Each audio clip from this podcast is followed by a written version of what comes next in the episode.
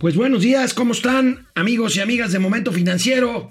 10 de junio, 10 de junio, se celebra el jueves de Corpus. Bueno, no tienen la edad para saberlo. ¿Te acuerdas aquel episodio en, que, que, se refleja en la película Roma, la represión a estudiantes el 10 de junio, jueves de Corpus? Ah, por la normal, Ahí, ¿no? Por, el, por San Cosme. Uy, 1971. 71. Ya ni quién se. 1971. Bueno, Bueno, yo sí. Una noticia de último momento. El senador Monreal está trabajando en una iniciativa para desaparecer tres instituciones del Estado mexicano, el Instituto Federal de, Comunica- de Telecomunicaciones, la Comisión Federal de Competencia Económica y la Comisión Reguladora de Energía. Para fusionarlos en uno solo, hablaremos de eso al final del programa de hoy de Momento Financiero. Pues ahora sí, ahí está. La boa, la boa. O sea, no fue la boa, es un pitón. Esto es Momento Financiero. El espacio en el que todos podemos hablar. balanza comercial, Inflación, evaluación, tasas de interés, momento financiero, el análisis económico más claro, objetivo y divertido de Internet. sin tanto choro. Sí, Y como les gusta, peladito y a la boca. ¡Órale! ¡Vamos, réjete bien! Momento Financiero. Bueno, pues el día de hoy la Organización para la Cooperación y el Desarrollo Económico, la OCDE, esta organización de países ricos que dicen que es el Club de los Ricos al que pertenece México, la Ah, OCDE, chévere. dirigida por un mexicano, José Ángel Gurría, da a conocer sus expectativas de crecimiento para el mundo. Ayer reportábamos que el Banco Mundial preveía una ca- caída generalizada en el mundo de 5.2%. La OCDE dice que esta será de 6% si la pandemia se controla. Si la pandemia no se controla y resurge, pues este, este crecimiento o decrecimiento podrá llegar incluso hasta 7.6% a nivel global. Ahí tenemos el tuit por el que se dio a conocer vía Bloomberg esta mañana esta noticia, amigo. Pues Bueno, la- tiene muchas pronósticos- implicaciones más allá de la numeralia y hablando de felicidad, alegría y todas Eso ahorita lo vamos a ver. Todas esas cosas que alegran la vida de las personas. Eh, de acuerdo a la Organización Mundial de la Salud, eh, por cada punto porcentual que pierde la economía mundial, estamos hablando que alrededor de 600 mil personas en el mundo caen en el hambre, no en la pobreza extrema, en el hambre. Es decir, si estamos hablando de una caída de 7% en promedio, pues multiplíquenlo por 6. Estamos hablando de cerca de 5 millones de personas que literalmente van a estar muriendo de hambre. Por supuesto, los niveles de pobreza también está estimando la OMS que podrían ah, bueno, ascender a 65 millones de pobres adicionales a los que ya hay. No pobres, pobres de que no pueden comprarse un cochecito y que llegan no, arrastrando. hambre. Pobres, o sea, Extrema pobreza. extrema pobreza, de los cuales pues 10 millones los aportaría México. Bueno, pues vemos una tabla, por favor, para, para analizar estos pronósticos. Ahí tenemos eh, las barras este, amarillas indican lo que sería la caída en la economía de diversas regiones si eh, se controla la pandemia. Si la pandemia resurge o no se controla hacia final del año, pues la caída sería mayor. Vemos que a nivel global, lo decíamos, 6% a 7.6%. En el caso de Europa, en el caso de Europa de 11% a 14%. Aquí los países más perjudicados, amigo, son España, España, Italia, Alemania y Gran Bretaña. En Estados Unidos la caída sería pues menos peor, perdón la expresión, Menos 7.8% en el primer escenario hasta 8.5%. En China, fíjate, el país donde surge la epidemia, ayer lo comentábamos, Pues sí, rebota. 2.5% a 2 2.3 a 2.7. Claro, que para el caso de China es una tragedia. Es una tragedia porque viene de tasas mucho más altas. De 10%, 11%. Y México, amigo.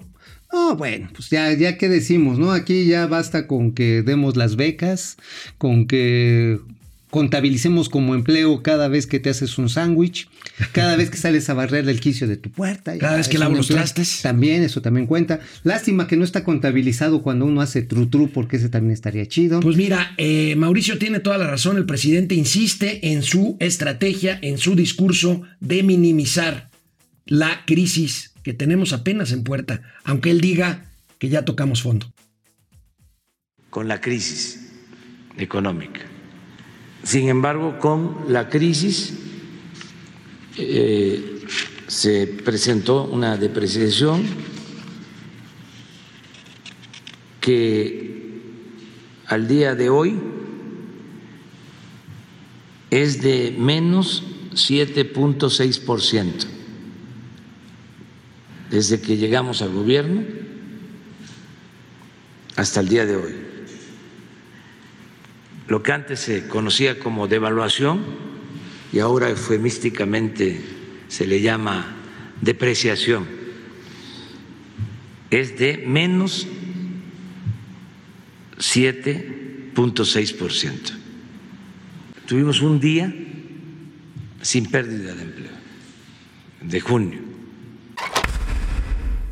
No se alcanzó a escuchar, dijo que ya estábamos tocando fondo y luego habla de la devaluación del peso y luego habla de que solamente un día de junio no caímos en, en- Bueno, mira, en- en- no se perdió empleo. mira. la verdad es que se están perdiendo miles de Mira, empleos diarios. ojalá, ojalá que tengas razón. Ojalá. Y lo voy a decir por qué quiero que tenga razón en este caso el presidente. O sea, cada momento que la gente pierde un empleo se pierden esperanzas. Se pierde confianza en uno mismo. Se vive la angustia de no saber qué llevar a la casa. Realmente quedar en el desempleo es uno de estos golpe- golpes emocionales que más simbran a una persona. Y esto multiplicado por millones tenemos a una sociedad desesperada, y mucha de ella, ante la necesidad, pues se va a voltear con los malosos. Así. Y ya lo estamos viendo. Desgraciadamente ya lo estamos viendo. Entonces, Y bueno, ojalá que el sí presidente, el presidente reconoce que el, ma- que el sector más afectado, y lo sabemos, es el de la economía informal. 12 millones de empleos, más bien 10 millones de empleos, el resto, 2 millones en la economía formal. Y el presidente vuelve a hablar de que mejor es fe- medir la felicidad y no el crecimiento económico. A ver. Oye, ¿y si pago mi súper en carcajadas? Estaría bien, ¿no? Este. un- Mira, ¿sabes a dónde sí me gustaría ir a hacer? ¿Sabes a dónde sí me gustaría este, ir a pagar así con abrazos y apapachos? ¿En dónde? En las tiendas de lencería. Venga, chefa. Bueno, ahorita lo vamos a ver después del corte. Este, pues, esta reiteración del presidente de que no importa tanto el crecimiento económico. No, Híjole, importa, las cifras son brutales. A ver, a nivel mundial. si no hay- si no hay estamos, hablando, estamos hablando de la peor crisis en un siglo, amigo, en el mundo. En un siglo. Oye, entonces estamos hablando de que, pues si no hay pastel, pues no comemos pastel. Pero nos damos besos y abrazos. Bueno, tú no, porque estás muy feo. No, bueno, no, tú- tú y yo, pero- No, tú y yo. Yo sé que me traes ganas, pero no se te va a hacer. Yo nada más con mi flaca preciosa. Hoy es miércoles de mesa de confianza a las 5 de la tarde por las plataformas de DDC. Y recuerden, Momento Financiero, Canal 76 de Easy. De lunes a viernes, 4 de la tarde y en Spotify regresamos. Y si les falta alcohol, aquí sobra. Bueno, amigo, pues el presidente, como te decía, volvió a hablar esta mañana de, de PIB y de felicidad. A ver. A ver, viene. Economía eh, moral, pues es otra forma de ver el desarrollo, pensar más en la gente, pensar más en el bienestar del pueblo, no crecer por crecer, ya lo hemos dicho. Ya se tiene un grupo que se integró con expertos multidisciplinario. Hay psicólogos, hay pedagogos, hay sociólogos, hay economistas, maestros que están trabajando para la nueva medición. ¿Cómo medir el bienestar y la felicidad del pueblo? Sin dejar de tomar en cuenta el Producto Interno Bruto, el PIB. Pero no solo este, guiarnos por eh, un- una sola valoración o parámetro, sino incluir todo lo que hemos dicho aquí. Podemos crecer, pero si no hay paz, si hay violencia, pues eh, ¿de qué sirve el crecimiento así? Podemos crecer, pero si se profundiza la desigualdad, si hay cada vez más pobres, ¿de qué sirve el crecimiento? Podemos crecer, pero si nos eh, volvemos duros de corazón y le damos la espalda al que sufre, ¿de qué sirve el crecimiento? Entonces, tenemos que conjugar todo lo económico, lo social, lo cultural, acabar con todo eso que este, nos fueron metiendo ¿no? en la cabeza. Oye, bueno, a ver, si hay un punto que hay que decirlo. O sea, efectivamente, los aumentos per se de la riqueza no quiere decir que se distribuyen de manera igual. No, no, una, no. Una medida, pues engañosa, finalmente es el PIB per cápita, es decir, agarras la renta nacional, la divides entre el número de pobladores y pues resulta que estás por ahí más o menos al nivel de lo que estaría obteniendo un Carlos Slim, lo cual no es cierto. El señor Slim gana, Pero, gana pero vaya, muchísimos el, millones el de PIB per cápita es un indicador importante. Es que, un que- indicador, que- no lo revela puede, desarrollo y Sí, prosperidad sí, en las no. naciones. Bueno, revela un promedio de crecimiento. O sea, te revela dónde está la jorobita del camello. Pero a donde se joroba son en los extremos. Es decir, ahí es donde está la menos probabilidad de distribución de riqueza y ahí es donde las políticas deliberadas de crecimiento, de desarrollo, de inclusión sirven para ir igualando oportunidades. O sea, eso está bien. El asunto es que si no creces, pues que repartes. Así de sencillo, ¿eh? Pues sea, digo, ahora, una sociedad puede ser igualitaria, toda puede ser igualitaria.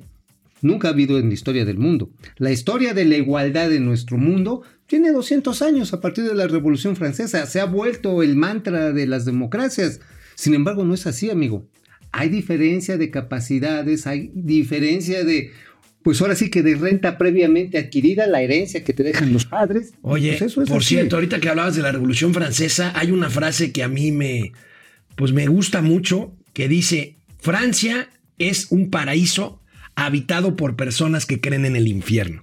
Ah, que se creen, en- que se creen en el infierno. Bueno, sí, eso de ir a comer una, a comprar una baguette y, y boulangeries ahí. Bueno, este, a está ver, difícil. el presidente de la República insiste en las afores, amigo. Ayer volvió a hablar del tema de las afores y volvió a sugerir que se les va a meter mano.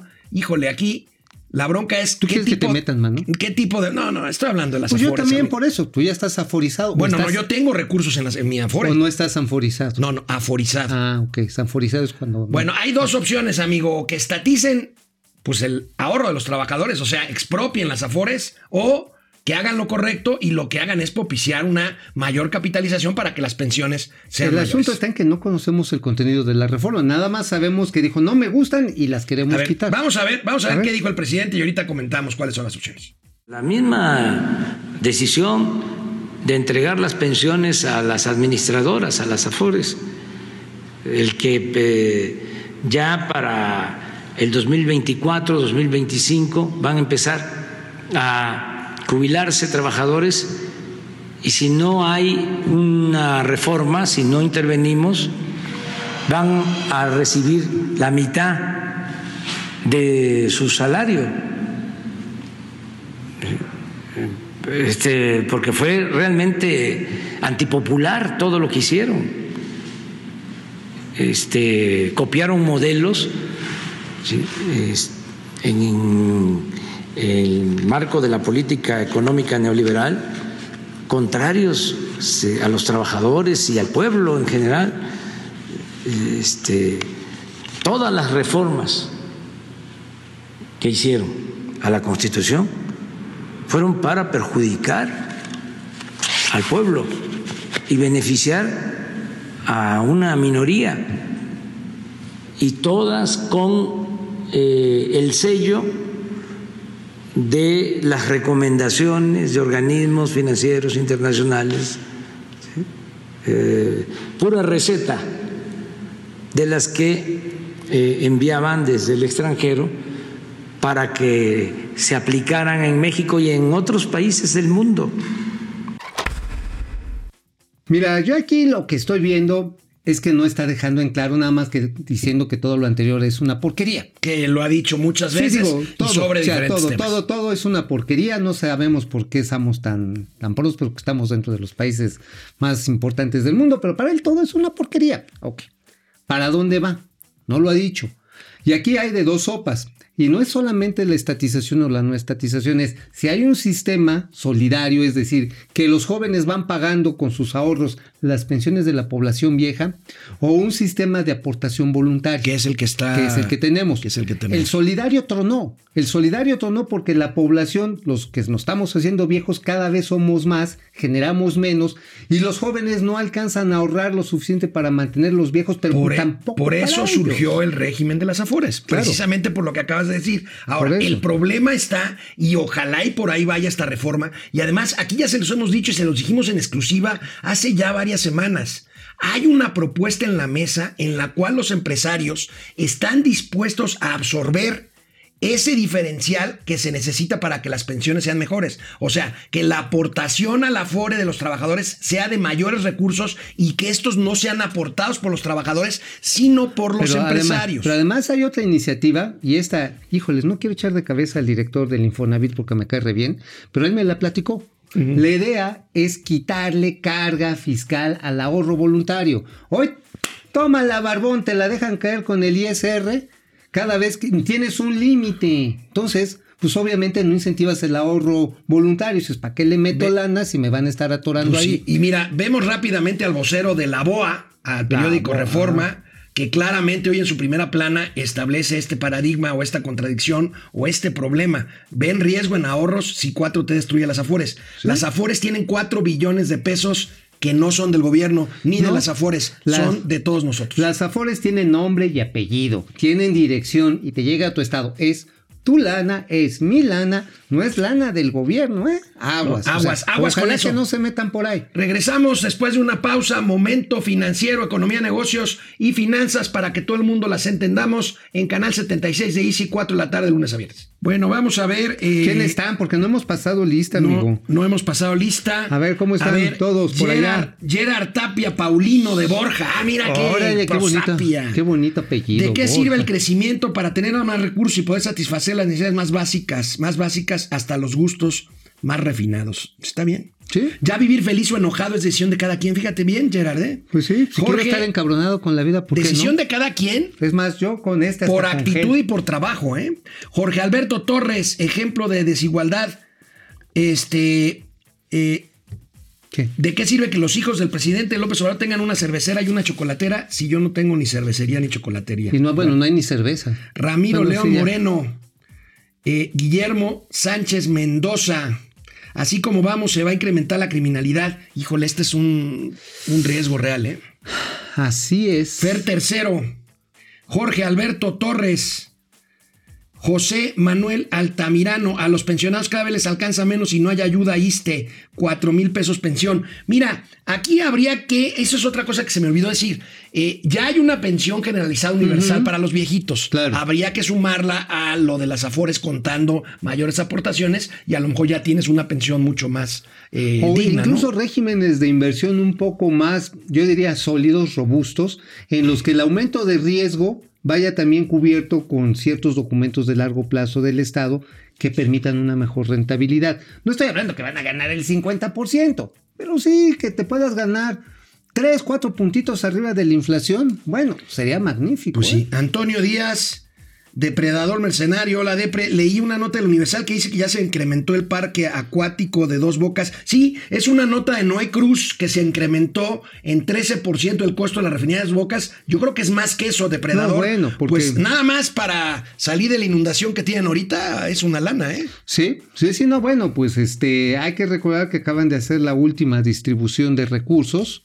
acaban de hacer ahí el último repartición de contratos que desafortunadamente, ¿sabes qué? Se están cerrando al libro abierto. Perdón la contradicción.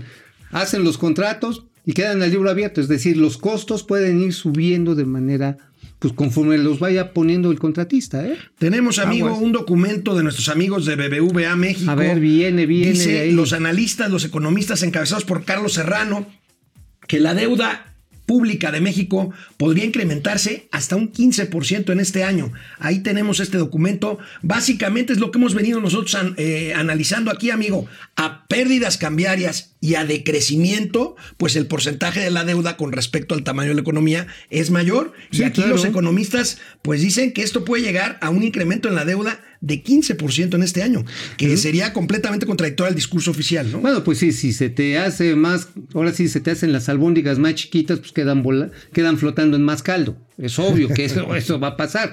Tenemos un PIB que se está achicando, obviamente el mundo de la deuda, que además está subiendo, repito, por las pensiones de los trabajadores del Estado, que están ahí contemplados Pemex y CFE, está aumentando por la devaluación del tipo de cambio, por las renovaciones regulares que se están haciendo a mayores tasas. Entonces, evidentemente sí hay un crecimiento de deuda. El problema congénito de la economía mexicana desde que este país es independiente es que tiene una hacienda pública flaquita, flaquita, así como mi doña austeridad, flaquita. ¿Pero por qué? Porque pues el esquema fiscal siempre se ha manejado de manera política y no generalizada. Siempre, no en este gobierno. Viene desde el padre Hidalgo. Bueno, a Hidalgo no le tocó gobernar, pero sí le Bueno, tocó pues este, dice BBVA que la forma de combatir esto pues es con medidas contracíclicas que todavía no conocemos. Hay por ahí un rumor de que habrá una propuesta Al de bajar parecer. el IVA del 16 al 10% durante seis meses. No tenemos nada contemplado o confirmado en ese sentido. Pues vamos a ver, vamos a ver qué es lo que pasa. Amigo, Antad reporta caída de ventas del 24.3% No, bueno. en mayo. No, es bueno. una desgracia. Oye, pero ahí a las tiendas departamentales se las cargó el payaso rudísimo. O sea, estamos hablando de Liverpool, estamos hablando de otras, eh, pues otros establecimientos de ropa así. Y tiendas de- departamentales, salvo Walmart, Pero. Walmart, aquí está, hay que ver los datos, porque Walmart a marzo incrementó sus ventas en 12.5%, muy apoyado en las ventas en línea. Sí. 75% aumentaron sus ventas en línea, que todo el mundo nos quedamos enfurruñados en casa. Y bueno, eso sí, si compran en línea, amigo, tú no vayas a pedir verdura. ¿Por la inflación? No. A ver, señor productor, no se No, ría es que- y ayúdeme, por es favor. que la verdad, la verdad, la verdura que pides en línea es- llega toda aguada, toda fea, llega marchita. Nada como que tú vayas y la cales y digas, mira, esta me gusta. Ajá, la tía, entonces... Ay, Dios mío. Sí, es mejor la verdura fresca que la que está ahí. Mira, mejor no te contesto porque hay una dama, No, ustedes no son para saberlo ni yo para contarlo, Bueno. pero hay una dama presente en este, en este ñerísimo estudio Ay, de momento qué mal pensado financiero. Bueno, sorpresas en el Poder Legislativo, sorpresas en el Poder Legislativo. Para empezar, el senador de Movimiento Ciudadano, el doctor Ramón Enríquez, duranguense, él que ha cambiado varias veces de partido. ¿Quién? Deja Movimiento Ciudadano, Ramón Enríquez. Oye, pero qué oportuno, o sea, Deja como que Movimiento estaba- Ciudadano y casualmente él es miembro de la Cámara de la, senadores. de, la, de la Comisión Permanente del Congreso de la Unión y su salida implica que Morena tiene ya el voto que necesitaba para qué? Para convocar un periodo extraordinario de sesiones y, Y darle al presidente la facultad, olvídate de todas las iniciativas, darle al presidente la facultad exclusiva de moverle como quiera al presupuesto federal Pues, de pues. 2020. Ahí tenemos al angelito de a cómo no, mi querido No, este, pues de amigo. puro patriotismo. De apuro patriotismo, de, Sí, pues, de- de- yo soy morena, ¿no? No, pues los de a 500 baros ya viste que vienen bien padres. Vienen con sus ballenitas y todo. Oye, pero por cierto, el senador Monreal, yo creo que, híjoles, también se pasó de tueste, ¿eh? Porque, oye, Pues porque esta iniciativa que tiene de este de desaparecer a la Comisión Federal de Competencia, al Instituto Federal de Telecomunicaciones, a la Comisión de Reguladora de Energía, a ver si vemos otra vez el tweet que nuestros eficaces productores dieron a conocer esta Ahí mañana. está, ahí está. Se fusionan, la- el intento es fusionarlos para hacer un Instituto Nacional de Mercados de Competencia para el bienestar. Todo es para el bienestar, todo es venga para acá. Inamecobi, así como el Inamecobi. Purro, este sea el Inamecobi. Oye, pero ¿sabes qué? Pues ya con esto se acaban los, los organismos de tercera generación con los cuales el poder se descentralizaba hacia áreas especializadas que permitían un intercambio eficaz con diversos participantes de la sociedad y de la economía. Ahora se centraliza. Esto, esto no tiene nada que ver con un modelo inclusivo de poder y de crecimiento. Agua, senador Monreal. Híjole, Va mal, bueno, ¿eh? aguas, aguas, porque además la COFES es una institución muy fuerte que había dado muestras de autonomía en los últimos No, pues ya. meses. y- Pues mira, no se le apareció la boa, se les apareció el ¿Qué pito. pronóstico económico será el más acertado? Participen en nuestra encuesta, el de AMLO, el de la OCDE. Está en Facebook, hasta ahorita todos. Pero la felicidad es importante. La ¿Cómo, OCDE. cómo te manchas? Bueno, nos vemos mañana, ya jueves, aquí en Momento Financiero, no hay Economía, felicidad, Negocios. aquí la tenemos a cinco pesos. ¿Qué es eso, eh? Es gel. Pero mira, sí, Nos sí. vemos da- mañana. Sí, del llegue, ¿eh? Vamos, réjete bien. Momento financiero.